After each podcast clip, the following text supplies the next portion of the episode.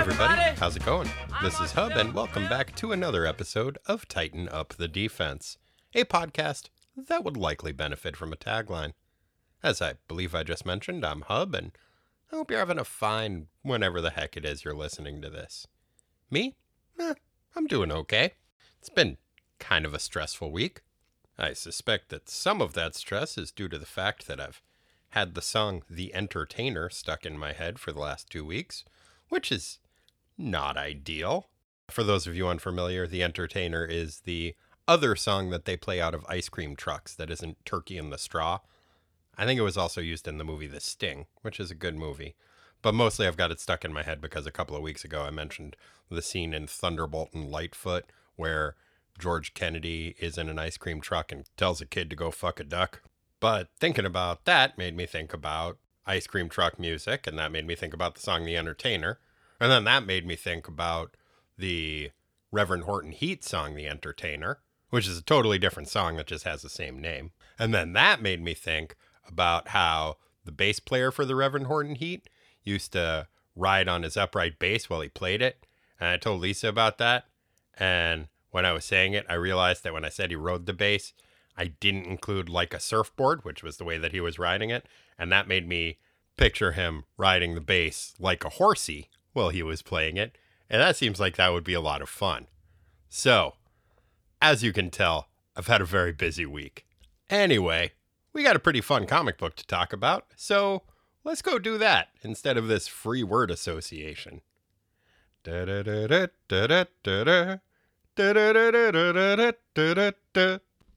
Without any further ado, let's uh do this. Today's synopsis rhyme is submitted by Osvaldo Oyola. Thanks, Osvaldo. Incidentally, if you guys haven't checked out Osvaldo's page, The Middle Spaces, you totally should, because it's great. Tried to convince Hub to switch to summary, which might help overcome repetitive flummery. We didn't see eye to eye, aka stereopsis, so once again, here it is same old synopsis. Thanks, Osvaldo. Yeah, I'm not sure why I'm such a stickler that it has to be synopsis, but I really am. New Teen Titans number 33, July 1983. Who Killed Trident? Written by Marv Wolfman, draughted by George Perez, inked by Romeo Tanghal, lettered by Ben Oda, colored by Adrienne Roy, and edited by Len Wein.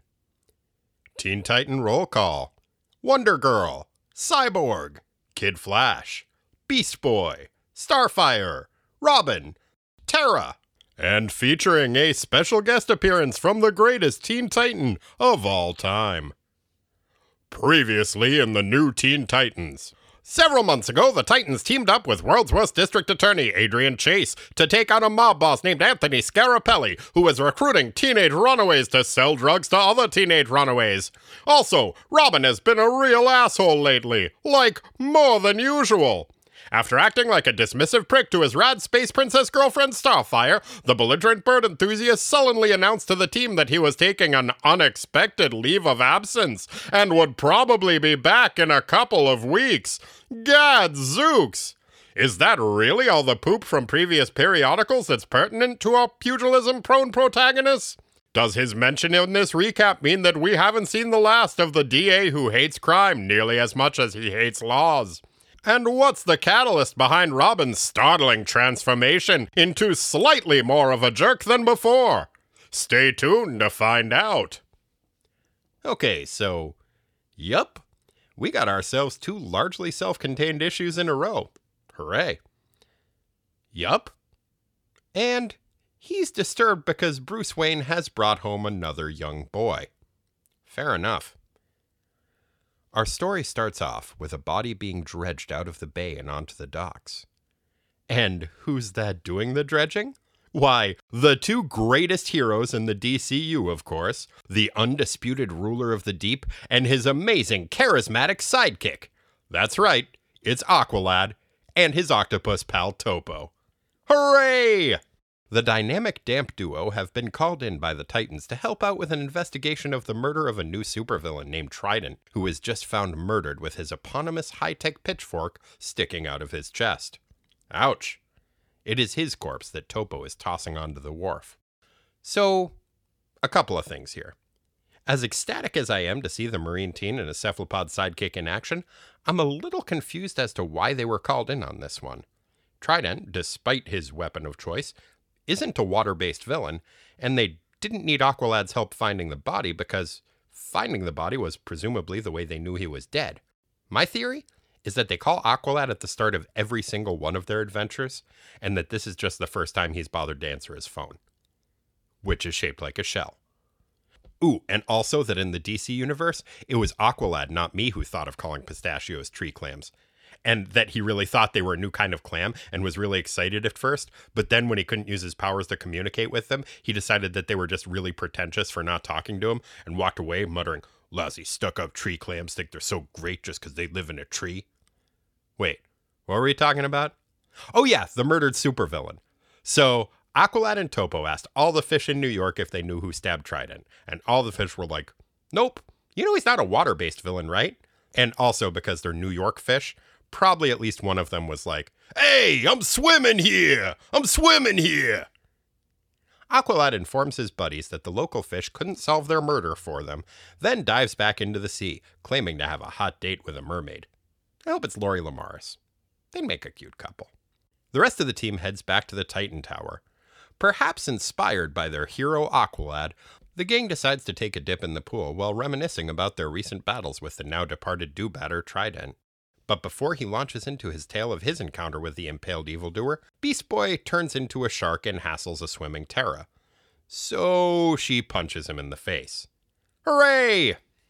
The punched polymorph petulantly pontificates to our protagonist about the time a few days ago when he and Cyborg were hanging out in Vic's apartment. Vic was super grumpy. A, because he had recently found out that his definitely not girlfriend, Sarah Sims, was engaged to a dude who wears a basketball jersey over a turtleneck and tucks both shirts in. And two, because he was hanging out with Beast Boy. The discontented duo were startled to hear a loud explosion outside. The two titans leapt out the window to confront the source of the disturbance a dude in a purple and yellow bodysuit wielding a high tech pitchfork who was carrying a large sack of money over his shoulder. You guys, I think that might be Trident. The colorfully clad crook blasted the young heroes with a bunch of different rays out of his tri-tined weapon. As he did so, he used some slang words and ended his gerunds with apostrophes, so Vic and Gar decided he was probably super dumb. Unfair, guys. Unnecessary apostrophes don't necessarily make you stupid. He might be from space. Our heroes chased the probably not from space reprobate into a construction site. Then Trident blasted Gar with an ice blast, incapacitating the Emerald Adolescent. When Cyborg went to check on his frosty friend, Trident blasted a nearby support beam and caused an unfinished steel structure to collapse on the two teens. Vic was able to use his robot body to shield Gar from the brunt of the impact, but the pair was pinned under the rubble, allowing Trident to escape. Back in the present, a poolside cyborg laments that the deceased delinquent had managed to elude them, making off with $125,000 in stolen loot. That lucky dead bastard. Wally wonders why they're bothering to try to solve this murder anyway, seeing as how Trident was a criminal and therefore deserved to be horribly murdered. Everybody tells Wally to shut the fuck up. Hooray! Meanwhile, Starfire has gone off to retrieve Robin from his impromptu sabbatical. Her first stop is stately Wayne Manor. Koriand'r is surprised when the door to the palatial estate is answered by some red haired kid who just kind of stands there and stares at her drooling on account of how pretty she is. Alfred explains that the salivating carrot top is Jason Todd, the boy who Bruce Wayne has just adopted to replace Dick. So I guess being Batman's sidekick is kind of like being in Menudo. Once your voice changes, you're out of a job. Harsh. Oh well, this Jason Todd guy seems like a nice kid. I'm sure everything will work out fine for him, and he will have a long and happy life. Back at the Titan Tower, the gang is hanging around the kitchen table in their robes, enjoying some baked goods. They're about two sexual innuendos and a story about St. Olaf away from it being a full blown Golden Girls episode when they decide to spoil everything by comparing notes about the conflicting opinions they formed about this Trident fellow during their respective scuffles with him. Damn it, Titans! I was looking forward to hearing Tara reminisce sarcastically about the old days in Sicily, because she totally would have been the Sophia in this scenario. Donna is surprised to hear that Vic and Gar got the impression that Trident was a dumbo, because when she and Raven fought the fork flinging felon, he seemed like a real Poindexter. Raven agrees and launches into her recollection of the encounter. The Azarathian empath and the Amazonian princess were taking a stroll around the city. Donna was trying to convince Raven to let the Amazons on Paradise Island zap her with their purple panacea gizmo and see if that could bug bomb the demonic bad dad out of her soul tummy. Raven declined the offer on the grounds of overly dramatic martyrdom. Suddenly, both the conversation and perambulation were interrupted by a commotion at the nearby Museum of Natural History. Turned out, Trident was robbing the joint, and this time the felonious fork fetishist sounded all sciency, using big words and eschewing contractions. Wow, he went from too many apostrophes to no apostrophes at all. Dude, you don't need to quit apostrophes cold turkey. Apostrophe moderation is the key. Otherwise, you might find yourself in a situation where you have to use a possessive, and then you end up using way too many apostrophes and going on a bender, and wind up talking with a Claremontian New Orleans accent. Nobody wants that. Anyway, the apostropheless asshole was stuffing priceless artifacts into his loot sack when Wonder Girl jumped out and punched him in the face. Hooray! She knocked him around for a little bit, but then Trident redirected the focus of his fancy flatware and fired his fork flames at the relics in the museum display cases. Donna was forced to stop punching him for a minute so that she could rescue the art. Raven tried to intercede, but her attempt to apprehend the avaricious arsonist went awry. When she tried to grab him, her hand encountered only thin air where Trident appeared to be. What? In the ensuing confusion, the complimentary colored creep took a powder. But the good news was that most of the antiques were safe, and the bonus good news was that the dinosaur skeletons that were in the background of most of the fight scenes didn't get knocked over, which was something that I was sincerely low key stressed out about for the last few pages. Hooray! Back at the Titans' Golden Girl esque robed roundtable discussion, the rest of the teenage teammates disagree about Donna and Raven's characterization of Trident with Vic and Gar insisting that he was dumber than described, while Wally and Tara hold that he was, um, sneezier, which apparently to them supersedes extreme fluctuations of intelligence. Fair enough. Wally also takes this as an opportunity to be a dick to Raven for no reason, because of course he does. The tumultuous Titan tete a tete is interrupted briefly by Beast Boy stopping to speculate that Robin could resolve this Rashomon in a second if he were there. Speaking of the boy wonder, just where has Robin gone off to? Well, it turns out that if Bruce Wayne can find a new acrobatic orphan to mentor, then Dick Grayson can find a new unhinged father figure who demonstrates his hatred for crime by constantly breaking the law. That's right, Robin is palling around with world's worst district attorney, Adrian Chase. Well, shit. The two crime hating cronies are consummating their May December bromance by staking out the mansion of Anthony Scarapelli, that mob boss that they took down a few issues ago. Turns out, Scarapelli went free on a technicality, so now Chase and Robin are going to break into his mansion for some reason. Because that should fix everything. Because it is a covert mission, Chase is dressed like a 1970s dock worker, and Robin is wearing his usual garish red, green, and yellow outfit. Although, to be fair, while his color scheme may not make any sense for nighttime surveillance work, it also makes no sense for being robin themed, seeing as those birds have no green or yellow plumage. So, at least he's consistent. Robin and Chase hop over Scarapelli's fence and knock out a couple of his security guards. Back at the Titan Tower, Beast Boy has just received a call from the police. Turns out they have identified Trident's corpse as being one Sammy J, a low level thug who is a known enforcer for terrible acronym havers, HIVE, the Hierarchy of International Vengeance and Eliminations, or as I like to think of them, the Rankers of Spicy Poops. An editorial note tries to tell us that the acronym now stands for something slightly different, but fuck that. You named them the Spicy Poop Rankers, so now they're named the Spicy Poop Rankers. Deal with it. Starfire pops in and tells the gang that she can't find Robin, and since she found out that Dick is now a jilted orphan, she's pretty worried about him. Some of the other Titans seem concerned, but not Wally and Tara, who are itching to recap their encounter with Trident, seeing as they're the only ones who haven't gotten a turn yet. Wally tells the gang that he and Tara were the only ones hanging out at the tower when the reports of a jewelry store robbery came in. The two Titans headed over to the scene of the crime. On the way there, Wally decided to be a jerk to Tara for no particular reason and tell the team's newest recruit that he neither likes nor trusts her. Geez, Wally. There is such a thing as an internal monologue. Maybe you could try using that for your unprovoked criticisms for a change. The two young superheroes confronted a fleeing trident at a nearby drive in theater that was playing E.T. Their impression of the yellow and purple pitchfork packer was that he sneezed a lot and maybe had a southern accent or something. The sneezy supposed southerner blasted Kid Flash with his fire fork and then used it to light the movie screen on fire. Tara was able to use her earthbending powers to rupture a water main and douse the flames, but in the ensuing chaos, Trident escaped. Despite his previous unnecessarily stated misgivings, Wally was impressed with how Tara handled herself and decided she wasn't so bad after all. So that's nice. After listening to the story, Starfire is like, So you guys all fought a masked person who seemed really different to each of you.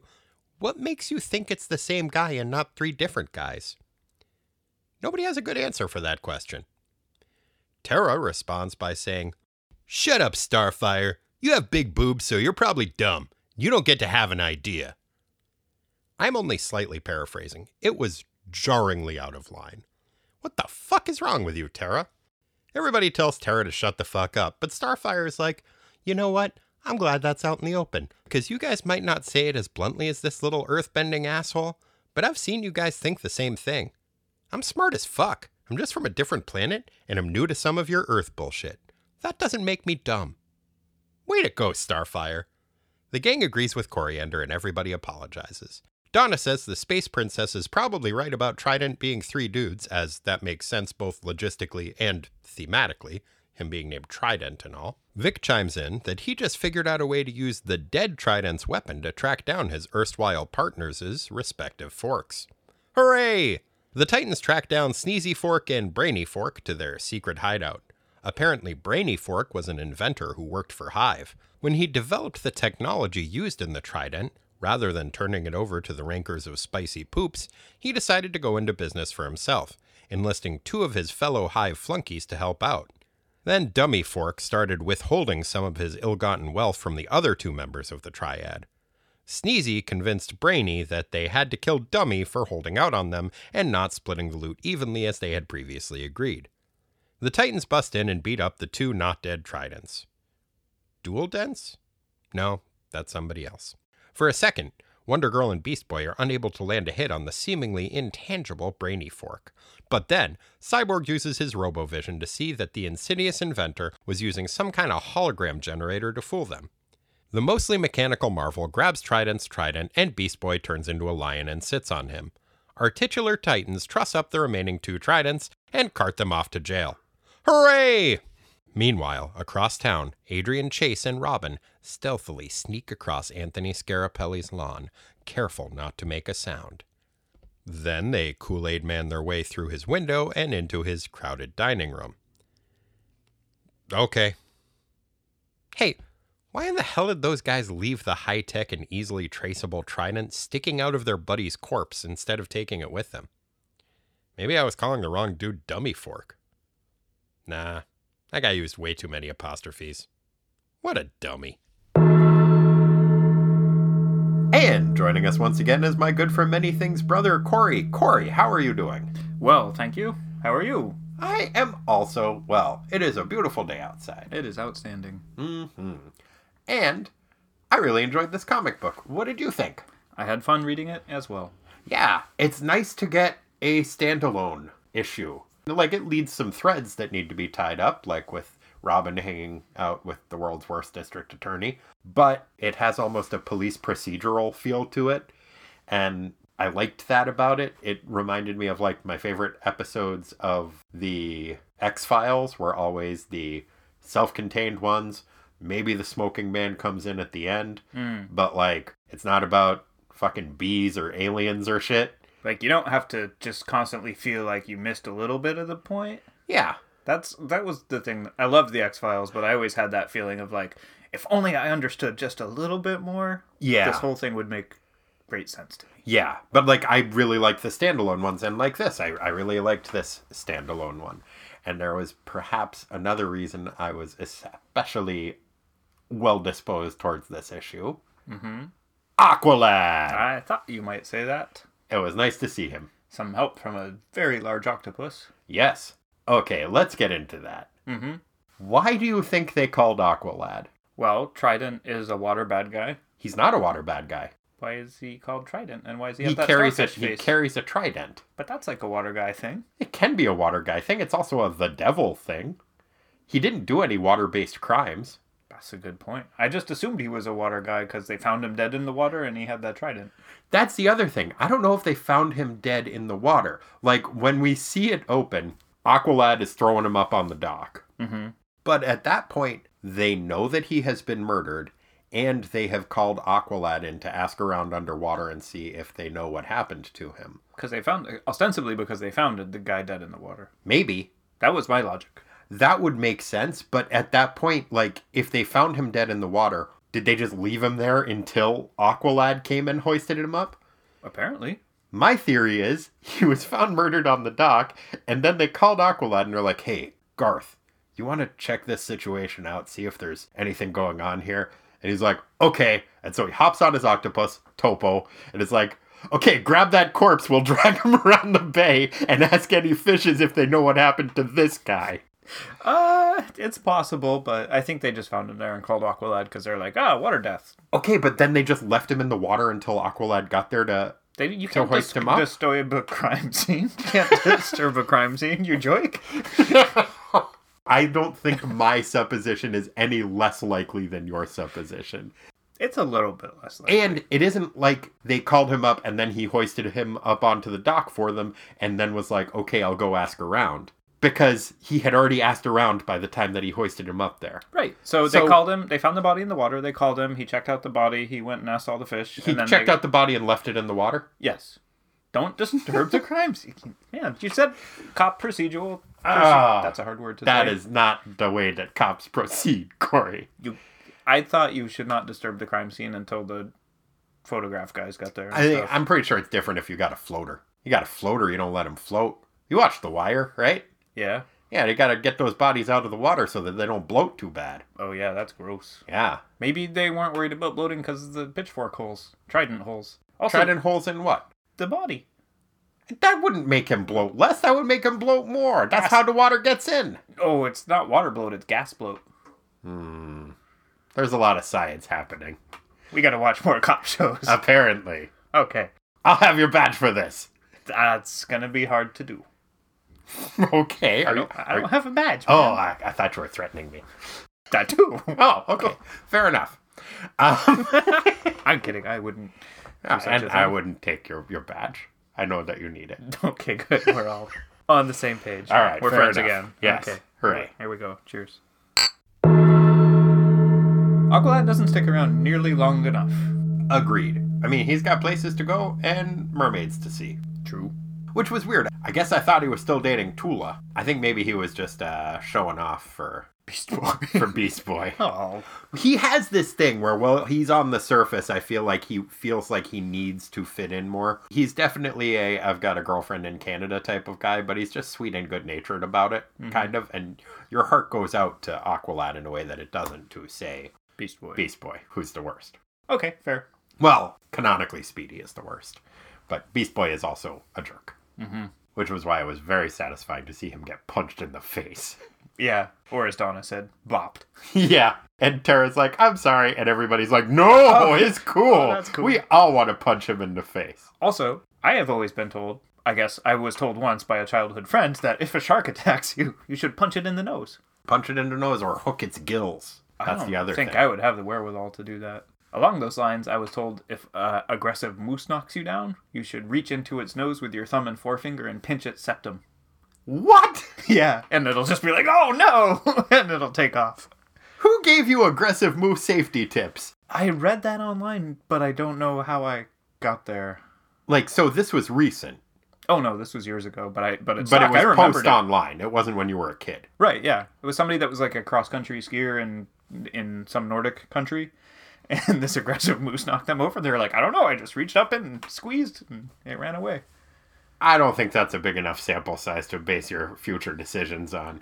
Well, okay. I mean, fuck. I mean, I guess how if an many- how aggressive many- moose knocks you down, you What's you your improvise. What's your sample size for shark gill grabbing? oh man, lots of times. Corey, Every time I've been attacked every shark, every shark attack I've been involved in, you hook its gill, you go for the eyes. I then think it's actually you don't go for the nose. I, I have heard the nose thing too. I think what you're supposed to That's do That's where its is, brain is. Corey. Yes. no. Okay, that's And that is how you're supposed to deal with a shark. Uh, you're supposed to bop it on the snout firmly with a rolled up newspaper and say no Firmly. in a loud, clear voice. no. Rub its nose in Rub the corpse of the bodies it's eaten. Yeah, so I can see what it's done. Yeah. Yeah. Okay. Yeah. That's that's your shark safety tip. All right, you heard it here first, ladies and gentlemen. If you are attacked by a shark or a moose, do different things. Yes. Sharks are not mooses. And now you know the rest of the story. So, we meet a new character in this, uh, Jason Todd. We have not seen him before. What were your thoughts? Not much to form an opinion of, other than why does Robin move out and and Bruce Wayne immediately replace him with a young Ward? I think that is a problem that Robin is struggling with at this point. Jason Todd is the replacement Robin. He is Robin 2, Oh, Electric Boogaloo. Hmm. I'm sorry. I decided a while ago that that reference should be replaced every time with Robin 2, The Legend of Curly's Gold. which is the Legend of Curly's Gold? City Slickers 2. Oh, Yeah. Oh, of course you would. You would reference. Yeah. that. I haven't seen the film. Really? Yeah, have you? No. Okay. It just seems like something that you would I, I seem like I've well, you seem I- like a City City Slickers 2 kind of guy. yeah, here's the thing. I'm a Bruno Kirby completist, and I don't believe he was in the sequel. I've never heard that expression before. So a blank actor's name, completist, is somebody that only will watch the movie if the actor that was in the first one was in or the preceding one. I think technically, if I was a, compl- a Bruno Kirby completist, I would just have to watch all Bruno Kirby movies. I could watch other movies as well, but I have to watch every Bruno Kirby movie. So I guess theoretically, in this context, uh, I just wouldn't have had the time to get around to it because I was too busy watching The Godfather 2 and When Harry Met Sally. That's fair. That's Bruno. fair. Okay, your story checks out. Thanks. Yeah. Okay. So, Jason Todd, yeah, he's the replacement Robin. Batman decided to adopt him when he went inside someplace to stop a crime, and Jason Todd tried to steal the Batmobile's hubcaps. He had it up on cinder blocks. That's a brave young man. And stupid. Well, they're not mutually exclusive. No, and I think those are probably the qualities that you look for in a Robin. Brave and stupid. Yeah, no, Dick is written to be. intelligent. That's fair. But I mean, he's looking for a replacement. Like, uh, I think maybe he's like, Dick got too big for his own britches. The way that it is. I actually did not realize what I had said just oh, then. Oh dear. But the way that their relationship is written, it is written as though Dick is feeling like a jilted lover. Yeah, which is not how you want to read it. Yeah, but it's difficult to read it a different way. Mm-hmm. It's like, he wasn't even gone for a few days when Bruce found a replacement for him. And to make it grosser too, like that he's become an adult Yeah. now and there needs to be replaced by a kid. Yeah. Ugh.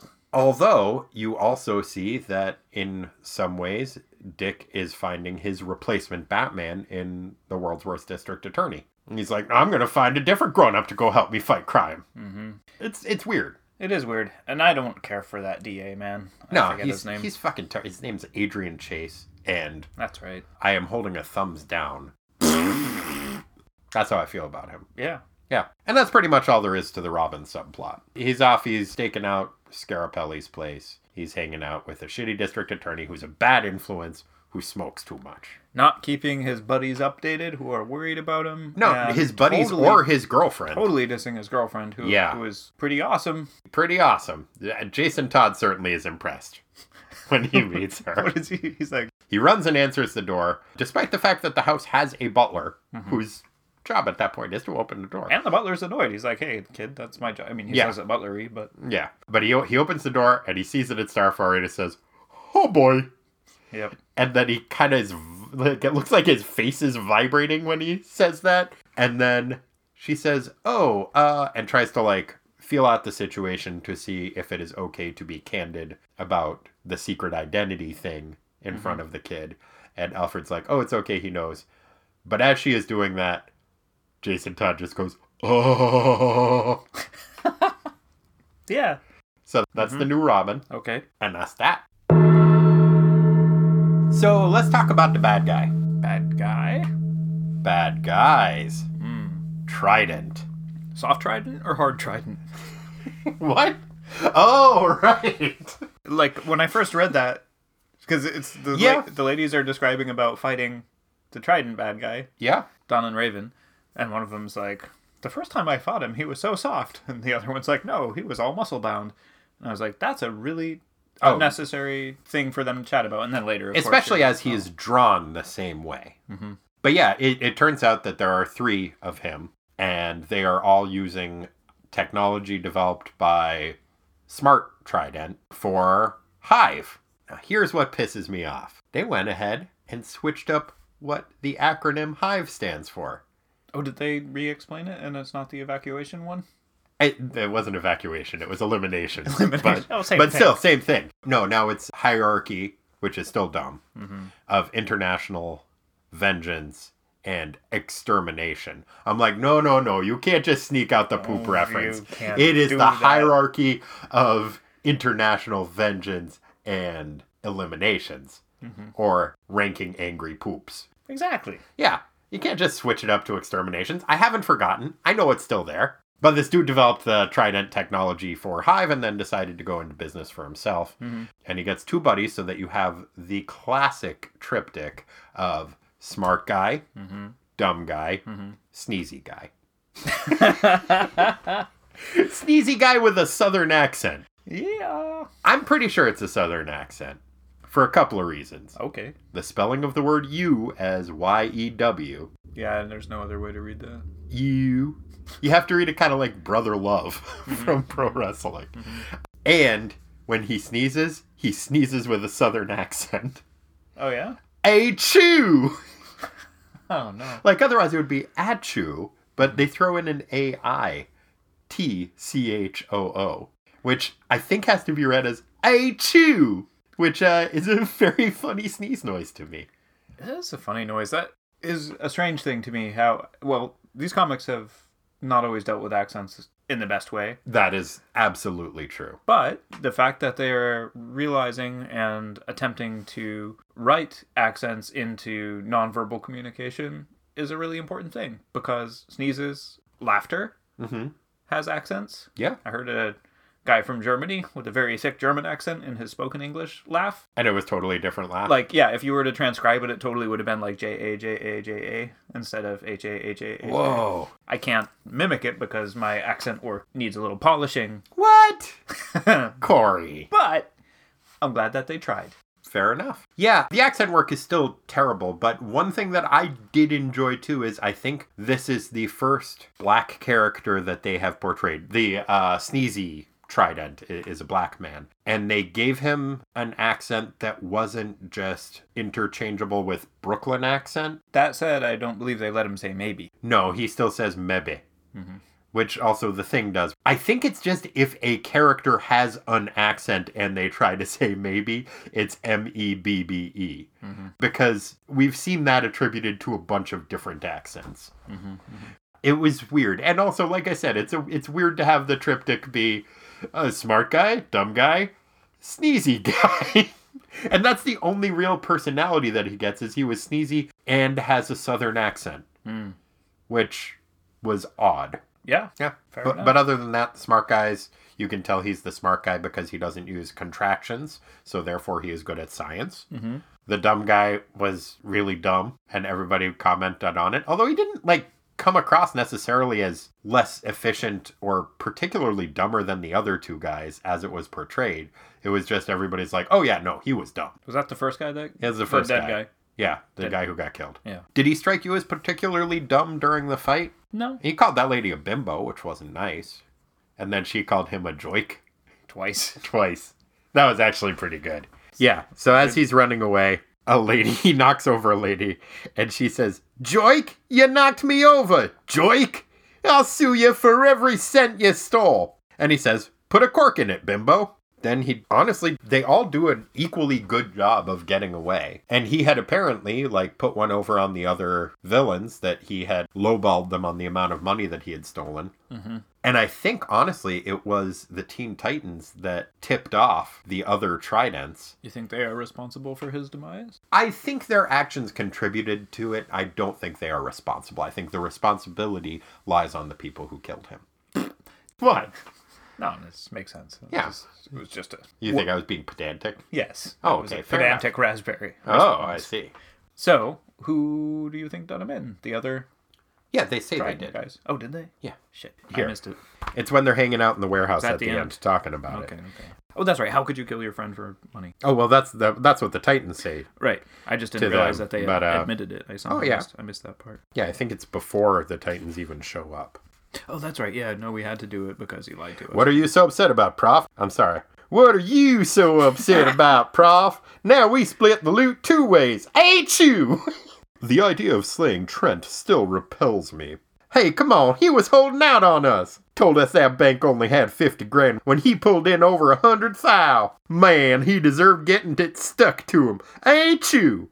Wow. Yeah. Yeah, yeah, okay. Yeehaw. Indeed. I mean that that that's implied. Sure. There was a reference in here that Terra makes when she and Kid Flash are fighting their trident, the sneezy southerner. Like she punches him and says something like, "Don't go saying that, sugar free." Mm. I was like, "What the fuck is she talking about?" Trident. Yeah, I finally put that together. Aha! So I, thought she just was making a reference to the Bay Area rapper Suga Free. And I was like, wait, he wasn't around in 83. He would have just been like 13 then. He wasn't in the rap game then.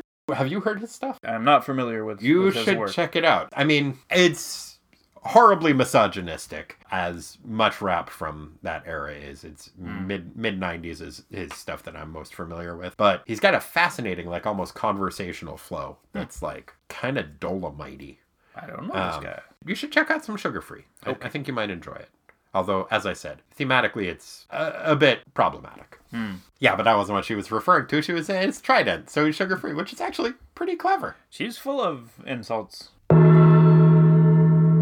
There are a couple of weird references that popped up in this that I was like, uh, I can't think of another way to take this, but that's pretty risque. I'm kind of surprised this is in a comic book from this era. Mm-hmm. One of which is when Starfire shows up and everybody's having their conversations about how they all fought this guy, but they have different descriptions of him. Rather than her being like, oh, this is some kind of a Rashomon situation, you all saw different aspects of the same character. She cuts that Gordian knot in half and is like, what's the big deal? You guys all fought different dudes. And it's an aha moment for many of the Titans. Mm-hmm. But for Terra, it is an opportunity to mock Starfire for no goddamn reason. And she says, Sheesh, just because she won the Golden Globes Award, she thinks she's got an IQ. Harsh. Damn! And also, what the fuck? I didn't get it for a second, and then I, I don't see what that could be other than a boobs reference. Well, I looked at Starfire as a golden color. Yeah. Her skin is, and that's Yeah. no other way to look at that. And also, right after that, Donna's like, "Okay, hey, hey, you know, like we have a joking relationship, but there's a line, and you just crossed it. So, But it it's off." it's also it didn't seem like she says that to Terra, but then she apologizes to Starfire. that's because there's some stuff that happened that they left out of the panels. Yeah, but so she apologizes to Starfire, and Starfire's like, I'm sorry I had to get angry, but you're my friends. And Donna's like, Well, we weren't acting like it. No, no, you're right, honey. They weren't doing anything bad. It was just Terra. And then she immediately was like, Hey, that's not cool. And then there's some stuff we don't see because we also don't see Starfire get angry. We just see her apologize. Right. So you it. think they cut out the part where we were talking about it earlier, where Beast Boy is just sitting in the corner, and as soon as Terra says that, he just starts going, Boobs, boobs, boobs, boobs, boobs. Yeah, he he's probably has a little pennant that he carries around that says boobs, boobs, on it. yeah. He's just waving back and forth. Oh, Beast Boy. He's the worst. Isn't he? Gosh. I can't believe you just did that thing that we imagined that you did. Terrible. Sophomore extensive Terrible. everything. Yeah, which is also what is he referring to when he says that Robin's gone? He's probably off shaving a cat. What the fuck does that mean? Is that like a thing that people said? I don't think so. I I don't What could that Me, like it's ostensibly a really difficult thing to do, so he res- will drop it in esteem, I don't know. or he's doing a difficult thing that just has no point. I wasn't sure if it was a sexual innuendo. that was the way that I read it like, uh, okay. Because A, because Beast Boy said it. And also then I looked up on the internet, I was like, is shaving cats a thing? And I was like, oh, oh, right. Yeah. Um, but it was either that or people actually shaving their cats for the summer, which there are many breeds of cat that apparently you are not supposed to shave. Good to know. But I was like, what is going on in this comic book? That is very, very strange and inappropriate. You guys are all being inappropriate, mostly Beast Boy, but also Terra. Mm-hmm. Well, they've been spending a lot of time together. Mm, Fair enough. Wally's a dumb jerk in this issue. He is a dumb jerk in this issue. It should not be a surprise to me, but it, it always is. There's a scene where they're all hanging out in the pool, admiring the holodeck that Cyborg built for them, mm-hmm. which is pretty dope. It is pretty dope. They've just found that Trident's been murdered, and Wally's response to that is, Good, I'm glad he's dead. Less for us to do. That's not cool. And everybody else jumps in. It's like, yeah, we're kind of opposed to murder. It's like, not my job to stop crimes from happening. Uh, yeah, yeah, it is. Kind of it is. is. So It is, Wally. Maybe you don't want it to be anymore. I think that's that's one of the dynamics that the superhero comics play with a lot, though, and and this one especially getting into it with Was whether superheroes should kill. whether superheroes should kill and whether the life of a criminal is worth the same amount as the life of a non-criminal. Yeah, I think that's fair. It's odd to me that they are trying to portray Wally in most regards as being a very reluctant hero, but in his attitude towards crime fighting, he's very gung ho and like, no, it's black and white, it's very clear, it's very simple. If it's so simple, why are you so opposed to doing it? Like it, it just it doesn't work for me for the character as they're trying to establish him. It does also though fit with him being written as like the most what I guess we could say socially conservative character, Yeah. right? Like like Yeah. bad shit happens to people that deserve it because Oh, so he's They- like they the- do he's bad a, things. he's a costumed crime fighting Calvinist. could be. Boo. yeah, I guess that makes sense. So that's one way in which Wally is being a jerk in this issue. The other way he is being a jerk in this issue is when he and Terra are out crime fighting. She she's like basically making like crime fighting small talk and he's just like, "Yeah, I don't like you and I don't trust you." Whoa. Even if that's the case, you don't have to say it. Mm-hmm. Like, that's just rude.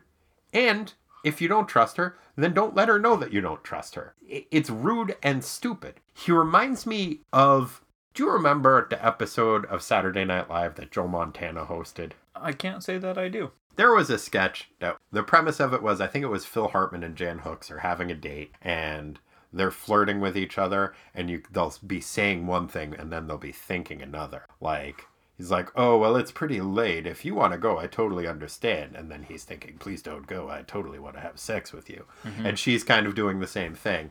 And then Joe Montana comes in and he's Phil Hartman's roommate. And the joke of the whole thing is he thinks exactly what he says. Hmm. So he he's he's like, it's really nice to meet both of you guys. And Phil Hartman is like, oh yeah, do you want to stick around? And he's thinking, you idiot, get out of here! Can't you see I'm trying to score? And it the capper is he's like, no, you guys won't bother me. I'll be upstairs masturbating. And then he thinks, they won't bother me. I'll be upstairs masturbating. but that's like what Wally is like. You can think one thing and say another. It's That fine. was Joe Montana? That was Joe Montana. I remember that skit now that you say it. It was what I think it was co-hosted by him and another football player. I might be wrong about that. Man, that is some funny shit. Yeah, Joe Montana's a comedic genius. It's probably what he's best known for. Probably. Yeah. Why do you think Raven doesn't want to go to uh, Paradise Island and get Purple Rayed up? I think she says it pretty much that like I don't know what's gonna happen. Maybe Trigon will come out and kill everything. No, she's saying that that's going to happen anyway, so it's useless to try to fix her. Maybe she's worried it'll happen sooner. If so, she doesn't say that. Maybe she's not being enough of a Joe Montana. She's most certainly not being enough of a Joe Montana. Now, Wonder Girl is saying, You've had several attacks lately. For your own sake, Raven, let us help you. On Paradise Island, we have certain machines. Now, she means the Purple Ray there. That's all they got, really. Yeah, it's the one machine that does everything. That's all they need. And Raven's like, I'm sorry, but they cannot change what I am. I am Trigon's child, and one way or another, the devil intends to possess me. That doesn't mean you don't try to fix it. It's a bad attitude. It's a bad attitude. Why you got to be a martyr, Raven? Hmm. Against it. Yeah, I don't know. What are you, what are your thoughts on that? Yeah, just pretty much that. Oh, okay. Bad attitude. I think it's it's like a drama thing. Like I'm just going to sit here and wallow in my sadness. I mean, my not sadness. Oh wait, no, I could be sad. Sad's the one emotion I get. yeah. I think leaning into her goth shit is just like, and she's acting like she doesn't want to fix her problem. She just wants to have the problem. Mm. And I think that's unfortunate. Boo. Yeah, pretty much boo. Go get the Ray. Yeah, man, go get purple rayed up. See what happens. There's also some fun fork talk in this issue. Oh, yeah? yeah. I, I, I missed it somehow. Enlighten us. Well, Beast Boy says to Trident something like, Watch where you point that oversized cocktail fork. Hmm. Now, Beast Boy, oversized cocktail fork is a fork. It's a good point. You need to learn some fork metaphors from Cyborg. Here's how you insult somebody with a fork. Cyborg says, That guy was definitely eating soup with a fork. oh. That's way better. Zing. Especially because it's a guy who has a fork. Mm-hmm. Beast Boy. He should I- know, too. He's from rich people, so they got all kinds of forks, right? Oh yeah, yeah. He should know which fork is which. Hmm. I think he's like he wasn't raised rich. He he like is new new money because like he was raised by scientists. Oh, that's right. Yeah. How and did. well, he got adopted by Steve Dayton, who's the fifth richest man in the world when he was affiliated with Doom Patrol. Okay, okay, okay. But still, I would suspect that they've had some kind of an etiquette training, like montage with the kid, where he has to learn how to be rich. Yeah, he knows that there are different forks, and cocktail fork is the small one, man. Even I know that. Yeah, I mean, if I'm eating my cocktails with a fork, I want to be a very tiny fork. The tiniest we got. Yeah, that's the way to do it. Yeah, I prefer the thing that looks like a sword, like the little plastic. Oh sword. yeah, yeah. Just like really work that thing to shovel that cocktail into your mouth. I meant for stabbing the fruit Oh yeah, I guess that works too. or an olive or whatever. yeah, okay, fine. I get your point. Okay. yeah. Oh boy. no. Well, you ready to get into the minutiae? I think we should. That seems like the uh, the right thing to do, and likely the tasty way to do it. Rick, you want to sing us in? We got minutia. It's not the biggest part, it's just minutia. Like Corey eating farts, we got minutia. Time to sweat the small stuff. Let's take this party to the Bo Zone. what instance of a character calling another character a bozo, either literally or metaphorically, would you like to discuss? Well, this issue had a literal bozo happen. Thank you, bozo.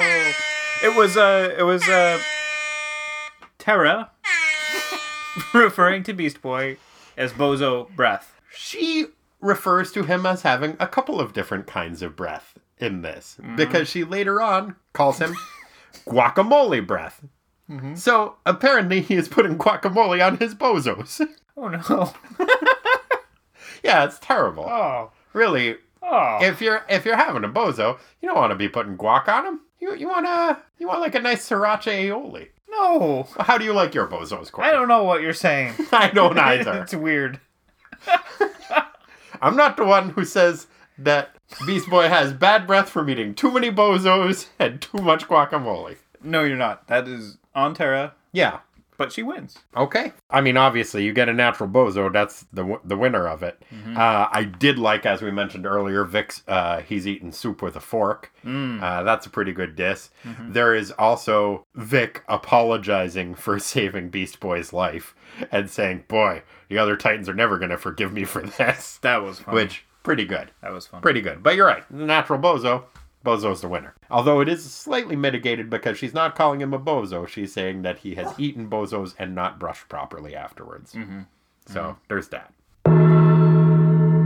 Let's do the timestamp because there are actually a bunch of them in this issue. Mm. What did you have for timestamp? I had two cinematic timestamps. Mm-hmm. The first one is the Jaws, Jaws 2. A Jaws 3D, Jaws 3D. Which Jaws 3 was Jaws 3D because it was in 3D and it was Jaws 3 and it was terrible. I don't think I. I think I stopped after two. Uh, I think I did too. I, I know I saw it. I can't remember if it's three or four, the one that has Michael Caine in it. Michael Caine's great. Yeah, but he does a lot of terrible movies. That is true. I read a book where he talked about I'll do a movie for one of three reasons. One is if they pay me enough money, I'll do a movie. Two, if I'll read the script and it seems like it's a good film, I'll do the movie. And three, if they're filming in a fun location with people that I like, I'll agree to do the movie to get paid to hang out someplace tropical. So that I kind don't of have any problems with either of no, those. uh, totally, it's his job, and you'll see a lot of British actors specifically that just will do a lot of terrible movies because they don't view it as like a PR thing. They're like, it's my job to act, so if you pay me money, I will act, and it's not on me if the finished product isn't good. I'll be good in it, and that's that, mm-hmm. and I'm fine with that. But yeah, like I said, I'm not sure if it was three or four that Michael Caine was in, but I'm sure people will tell us. Likely. So, also, another example of Beast Boy being. He thinks he's being funny because he can turn into any animal. Yeah. If you're in a fucking pool with people, dude, Yeah. don't turn into No. anything that's a like a giant carnivorous fish. That is not. No, it's terrifying. It's awful. It's terrifying. You can't do it. He totally deserved to get It's, boxed. it's across the line. it is across the line Mm-hmm. with Beast Boy. Yes. Maybe that's a new category. I think that's his that's his show that he across the line. Uh, you said you had a second cinematic timestamp. Indeed. Yes. Yes, it was the exciting fight, which took place in the drive-in Mm-hmm. cinema where we saw E.T. Indeed, we did, and it's really cool looking. It's them fighting in front of a movie screen that is showing scenes from ET and specific ones too. Perez's art is, It's great. as always, detail great. rich and awesome. There was, perhaps you missed, a third cinematic reference, which is Terra referring to the movie Terror Train. I, I had that written down with a question mark. Yeah, that was a 1980 uh, slasher film. Oh. It's a bunch of med students that were part of a fraternity that like played a prank on this kid that they were hazing, and it freaked him out, and he had to go to the insane asylum. And then they're on a train when they're graduating from college, and uh, a murderer is loose. And it might have something to do with that kid. Just saying, it Oh, might. jeez. And she laughed her way through that movie, Yeah, which that seemed callous. callous. Yeah, Yeah. Unhealthy. indeed. Although maybe that's the way people cope with fear in different ways. Oh, that's true. Uh, also, I mean, it's kind of a cheesy movie. The reason that she may have laughed her way through it is uh, the guy who directed the movie is Roger Spotswoody. oh, no. so that is maybe why she laughed her way through the film. He did go on to demonstrate his own comedic chops by making the hit film Stop! Or My Mom Will Shoot. no kidding. Yeah. Wow. So that's Roger spots Woody for you. Well, good job, Roger. He sure does. Um, there is also the sugar free reference, which is a popular Trident ad at the time. Uh, Not, in fact, the mid 90s Bay Area rapper. Nope. There is a further one in which Beast Boy, as he and Cyborg are fighting the initial Trident, makes reference to a dandruff commercial. Mhm. And that seems very 80s to me, like Oh, that yeah. type of commercial. Let's Yeah. uh let's get a little sample of that dialogue. That stuff was all over the place. Yeah, the dumb Trident says, "You see, I've been itching to try out this gizmo." That's your dumb boy. That's my dumb guy voice for, for dumb guy Trident. Beast Boy says, Itching? Then you've got unsightly dry scalp. Probably a sign of dandruff. You should really try that shampoo. Then maybe that cute secretary in the elevator will notice you. That's pretty good. That's the kind of wisecracking from Beast Boy I could really get behind. Sure. It's it's topical. It makes sense. It, it is of its era. It's not like a weird throwback to like him talking about Edgar Bergen and Charlie McCarthy. He did that? No, but he, he's always making references to like 1930s and 40s humor. Okay. He didn't specifically mention that radio ventriloquist, but it is certainly the type of shit that he has dropped. I'm sure the there were others. Yeah. And it's also not him sexually harassing people. So I'd like to see more of that Beast Boy. Hmm. Just, yeah, keep with uh, the dandruff commercials. Okay. That's your A material. Sure. Sartorially speaking, Corey, what fashion choices in this issue would you like to comment upon? Ah, so many robes. So many robes. I read that written down too. Did you? I wrote robes of plenty. Who had your favorite robe in the Gar issue? had my favorite robe. He had orange on orange. Orange on orange is a nice look. I preferred Vic's robe, which was black with purple trim. Which made me think, do he and Donna have the same robe, or did she Borrow his borrow robe, his perhaps. in the previous? It may be that like those are the Titan Tower robes and he just took his home with him. But mm. I like that he's hanging out just like having breakfast and wearing a robe. Everyone else is wearing their robes because they just got done swimming. He's just at home hanging out with Beast Boy and just like, yeah, I wear a robe around the place. It's my day off. Is a Fuck chill, it. Is a chill feeling to do that. It's a, it's really cool. It's nice when you get to do it. I like a good robe. You gotta pull it off in the right way though, because like you don't want to just be like Eric Stoltz in Pulp Fiction, you know, like the drug dealer who's Yeah, just yeah. hanging around wearing t-shirt and shorts with a robe on uh, over it. Like you gotta do it right. Don't be a drug dealer. Don't be a don't don't Watch sell it. heroin to John Travolta. Don't watch too many cartoons and eat cereal. Yeah, but just like make yourself some coffee, wear a robe. It's your day off. Yeah. Enjoy Mm-hmm. Maybe it. tuck a newspaper under your arm. I think the key to having it be a classy thing is the robe stays tied. Whoa, yeah. Yeah, That goes without saying. Perhaps it should, but it, it's not going to because I just said it. but yes, I think that is the key difference. Like you keep the robe tied, you don't just like have your t-shirt and shorts and then wear the robe over it like it's some kind of like a blazer. Really big shirt. Yeah. Yeah.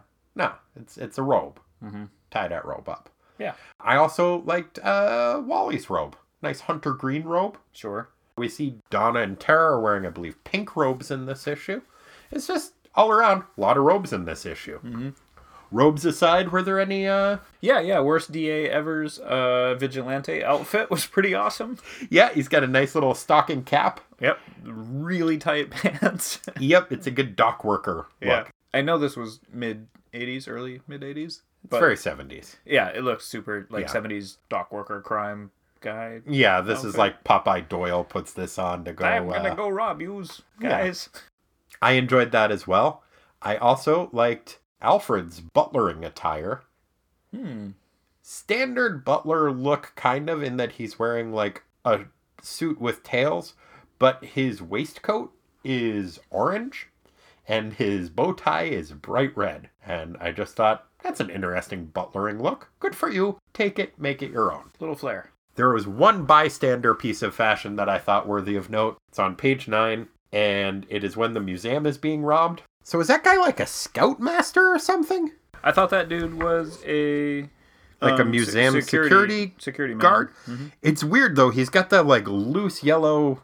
Uh, is it a cravat? That's a tie.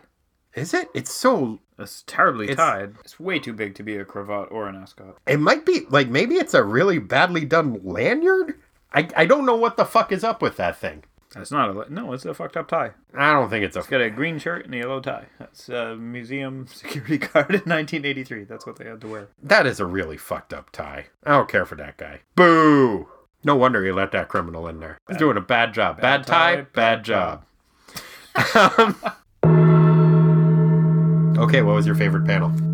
Man, I'm not sure. I had a, I had two that are in competition. One is on page seven, and it's uh, the part where Garfield and, and Cyborg's story is being told, Mm-hmm. and it's a profile of Gar telling the story, and in the shadow and the back part of the profile is Cyborg drawn. Mm. It's got a very cool graphic quality to it, and um, I liked it. I thought that was pretty cool too. I had a few. It's tough for me to not go with Terra punching, Punching the the fuck out mm-hmm. of Beast Boy as a shark. Sure. So I think I'm probably leaning towards that. Although, also really hard for me not to go with Aqualad showing up in the first panel because it is drawn beautifully and also it's Aqualad, which made me really happy. So those are my main thoughts. Although there is also a really nice shot on page 17 of Trident number three standing in front of the ET movie screen. That is a good one. I think I'm going to go with Aqualad. In part because Aqualad is rocking a look that we I don't think have seen him rock before, where he has the A belt buckle that mm-hmm. Aquaman used to sport. And I'm wondering if he just has been hanging out in Atlantis and like did he earn the A? Is it like a designation that you get when you're in Atlantis? Or did he just swipe Aquaman's belt buckle? What do you think? I think he earned it. I don't think he's the type to go swiping belt buckles. Here's the thing about earning it though. Hmm. Do you know the origin of Aquaman's outfit? No. It's a prison uniform. What? Yeah, we find this out in the 1988 Legend of Aquaman special. Yeah, it's an Atlantean prison uniform, and he wears it so that he doesn't forget his roots. Green and orange. Yeah, I mean, it makes sense. Like, the, it's distinctive. You stand out in the ocean when you're wearing that. Yeah. It does also make it seem as though it's less about forgetting his roots and more about being like the Hamburglar or the Beagle Boys. Like, when you go around wearing your prison uniform in your everyday when you're not in prison anymore, that's not really remembering your roots. That's like a, a belt buckle would do that trick. Hmm. But the full prison outfit is it's you're putting yourself in Hamburglar territory. Like, it makes a statement, but the statement it makes is robble robble. Don't do that then. Yeah, I, I, I would say. Yeah, that that's fair. But it looks good on Aqualad. Robble Robble. Indeed. Speaking of Aqualad, Corey, in this issue, who was the Aqualad, the best Teen Titan in the issue? So, Aqualad was in the issue. Yes, he did a pretty good job. He pretty didn't good. Find but, the murder. But he was gone pretty fast. So, yeah. even though he's Aqualad, I'm, I'm not going to give Aqualad Okay. I actually had pretty much a 50 50 tie. I don't really know which way to go. So, I, ha- I do have to pick one. Yes, you do. So, I'm going to pick one. And I'm going to pick Cyborg. Okay. Interesting. Why Cyborg? I'm going to pick Cyborg because even though I'm not super fond of Beast Boy, he totally saves him in what is a absolutely selfless way to do so. Yeah. A whole building is crashing down. He's like, well, I might I survive I- this. I hope I don't get crushed to death. Yeah. And I'm gonna put the guy under me. And it is mentioned that it does hurt him a lot. Mm-hmm. Yeah. So he does that, which is cool. But also, he solves the great mystery of how to fight the Trident guys, which is that every time a Teen Titan tries to use their superpowers to punch or whatever a Trident, the guy disappears, and they're like, "What the hell?" And he he figures that out using his uh, cyber vision. Okay. and then steals the trident. He also locates the bad guys at the end by using his technology on the trident weapon to find the bad guys' headquarters. Okay. So, ostensibly, without him, this issue would have not come to the resolution that it did. Fair enough. I also had a couple. I think my natural inclination would be to go with Starfire because she does a great job and she immediately shows up and has an outside perspective and is like, hey, here's what's going on. There's three of that guy, you dummies. Mm-hmm. But, you know, says it real nice. And also does a good job of standing up for herself and being like, look, I'm not stupid. I'm new to your culture. I don't know your customs, but I know lots of other shit. Don't treat me like I'm stupid. Mm-hmm. And I really appreciated that. And so that is why she would, in most cases, be my choice. However, we have a technicality in this issue. I ruled back in the original Teen Titans run, I believe it was issue number six where Beast Boy showed up, that if a character punches a shark in the face, he is the Oh. best Titan of the issue. In that issue, it was Aqualad fighting a mechanical shark. Mm-hmm. But there are a number of issues, and really, whenever somebody punches a shark in the face, they are automatically the Aqualad for the issue. Terra punches a shark in the face, she's the Aqualad. You gotta follow your rules. It's true. Conversely, who do you have for your Speedy? The worst of Teen Titans. Well, even though we didn't actually see him do it, I'm still pretty pissed off at Beast Boy for chanting boobs, Boobs, boobs, boobs, boobs, Yeah, boobs. like, yeah, that's just yeah. not it's cool. it's not cool. It's out of line. It wasn't cool that Donna chuckled for a second when he did it before she, because that's the only reason why she would have apologized to Starfire. Right. Yeah. But like, come on, man. And Yeah. also turning And- into a shark in the pool, like that's some fucked up shit. You don't do that. That is fair. That is fair. I was tempted to go with Terra as my Speedy for the Golden Globes crack because that's not cool. Hmm. Uh, and to basically assume that because Starfire is beautiful, that she is dumb, not cool, Terra. But you're right. The shit that Beast Boy did off panel that we that we invented for him to have done is very inappropriate, and so he is the worst. Ah, Yeah. have an accord. Yes. It's Beast Boy. He's the speedy. Also, don't turn into a fucking shark in the pool. Don't do Or in any water. Or, I mean, you can do it if you're fighting bad guys, but that's not a fun prank to pull on Not your to prank buddies. your friends. Don't do that. Don't be a sea snake. No. Don't be no, a water moray moccasin. eel. Nothing creepy in the water. Yeah. That's a great rule in general. Nothing creepy in the water. Thank you. Agreed. I am thanked. what would be another creepy thing you could turn into in the water? An electric eel. Yeah, okay. I, I think the e- any eel, really, like a moray eel, would be horrifying. Those things are wolf eel. Yeah, giant squid. Oh, lamprey eel with the round mouth. Yeah, no Gross, thanks. Gross, gross, gross. Yeah, School of piranhas. we can't turn into more than one animal, can he? I don't At the so. same time. It wouldn't. Be Well, don't cool. try it. Don't No. try it. No, don't do that. It's dick. Yeah, you can't turn into can't turn into any scary animals under the water. Don't do it. Yeah, you jerk. Oh, with those deep sea fish with the light, I'm okay if he turns into one of those. A giant one. Oh no, that's too, that's too creepy. Yeah, Yeah, the little one's okay though. piranha like in the movie Piranha. Yeah, that's scary. Ooh, Yeah, no thanks. Octopus is pretty cool. You can be an octopus or a squid, but don't grab anybody when you're those things. mm, definitely. Let's see. Uh, jellyfish is okay. I mean, they're scary but not creepy. hmm You know.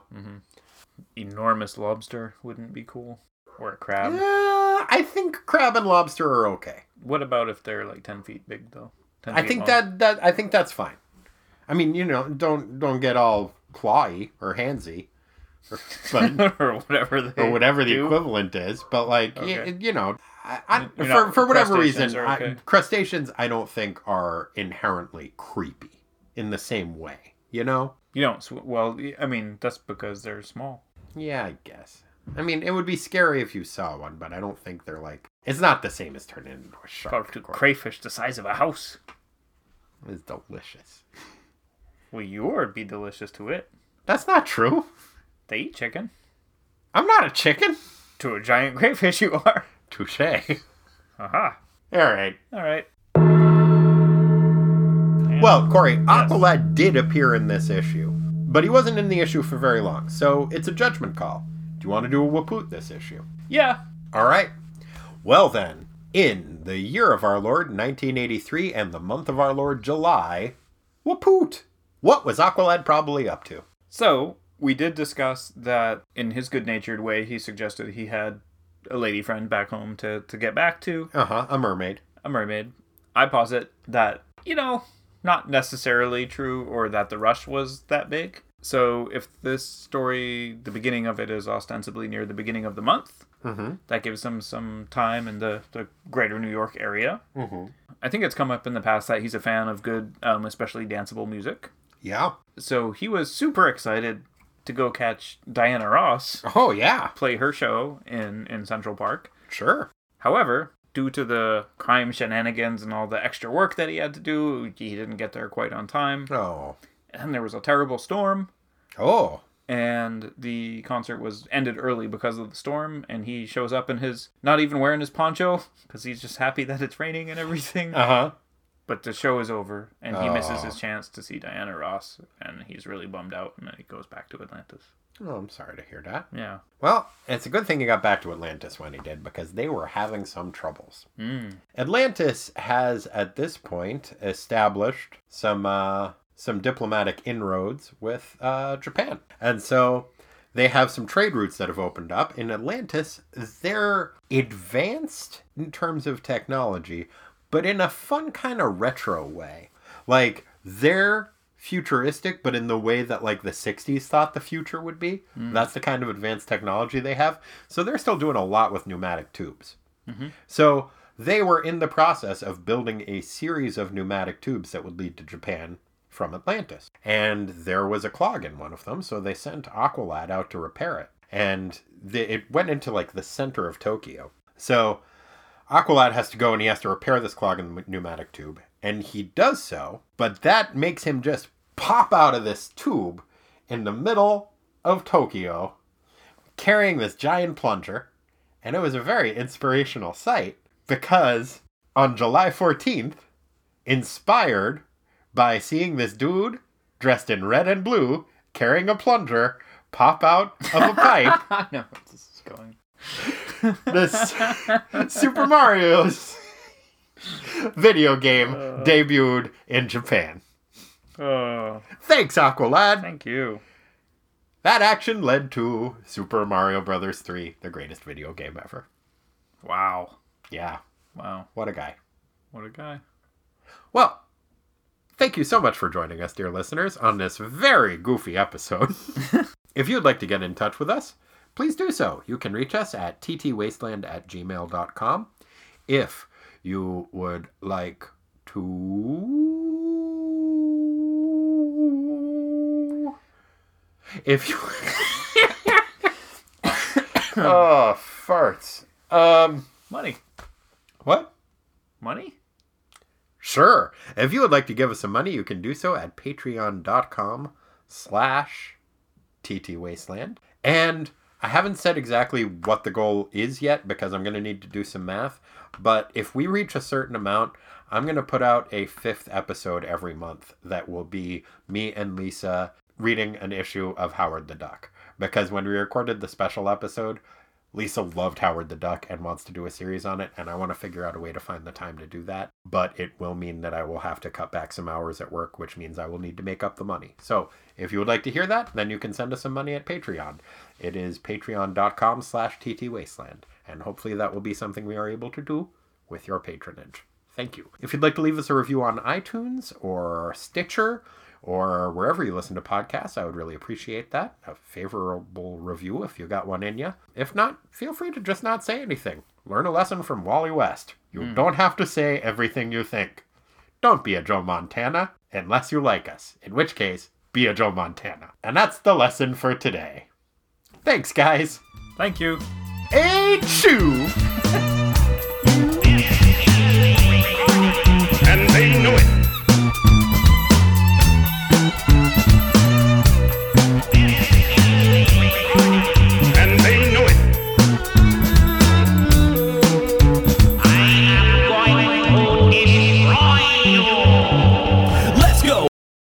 A ah. shitty little human. He is. He's a real turd fucker. Or he's not even a human. Yeah, he's a human. He's he's like a green human yeah, but that's still a human that turns being, into Corey. animals. Yeah, but- so when he is in the form of say a giraffe, is he a human? Yeah. Hmm. He's not a giraffe with a human brain. I think he's got a giraffe brain, but he has a human mind. He's got a stupid mind. Good one. Thanks. All right, you ready to go? I suppose. Okay. so, what do you want to start with? Such enthusiasm. Let's take this party to the bozone. Oh, right out of the. I don't know what words do anymore. Right out of the bat? Right off the bat. That's the phrase. Right out of the bat. Take it of Randy Johnson again. Always. That was a bat guy, right? The baseball. No, the pitcher. Yeah, he was a pitcher. Oh, He was an American League pitcher for the most part. I guess he did play for the Diamondbacks for a while, so at that point he would have to bat. But it was not really what he was known for. no! I imagine the bird got hit with the bat, but then it, No, I, I got bit it was with a ball. Yeah, Yeah. yeah. Boson? Let's. Okay.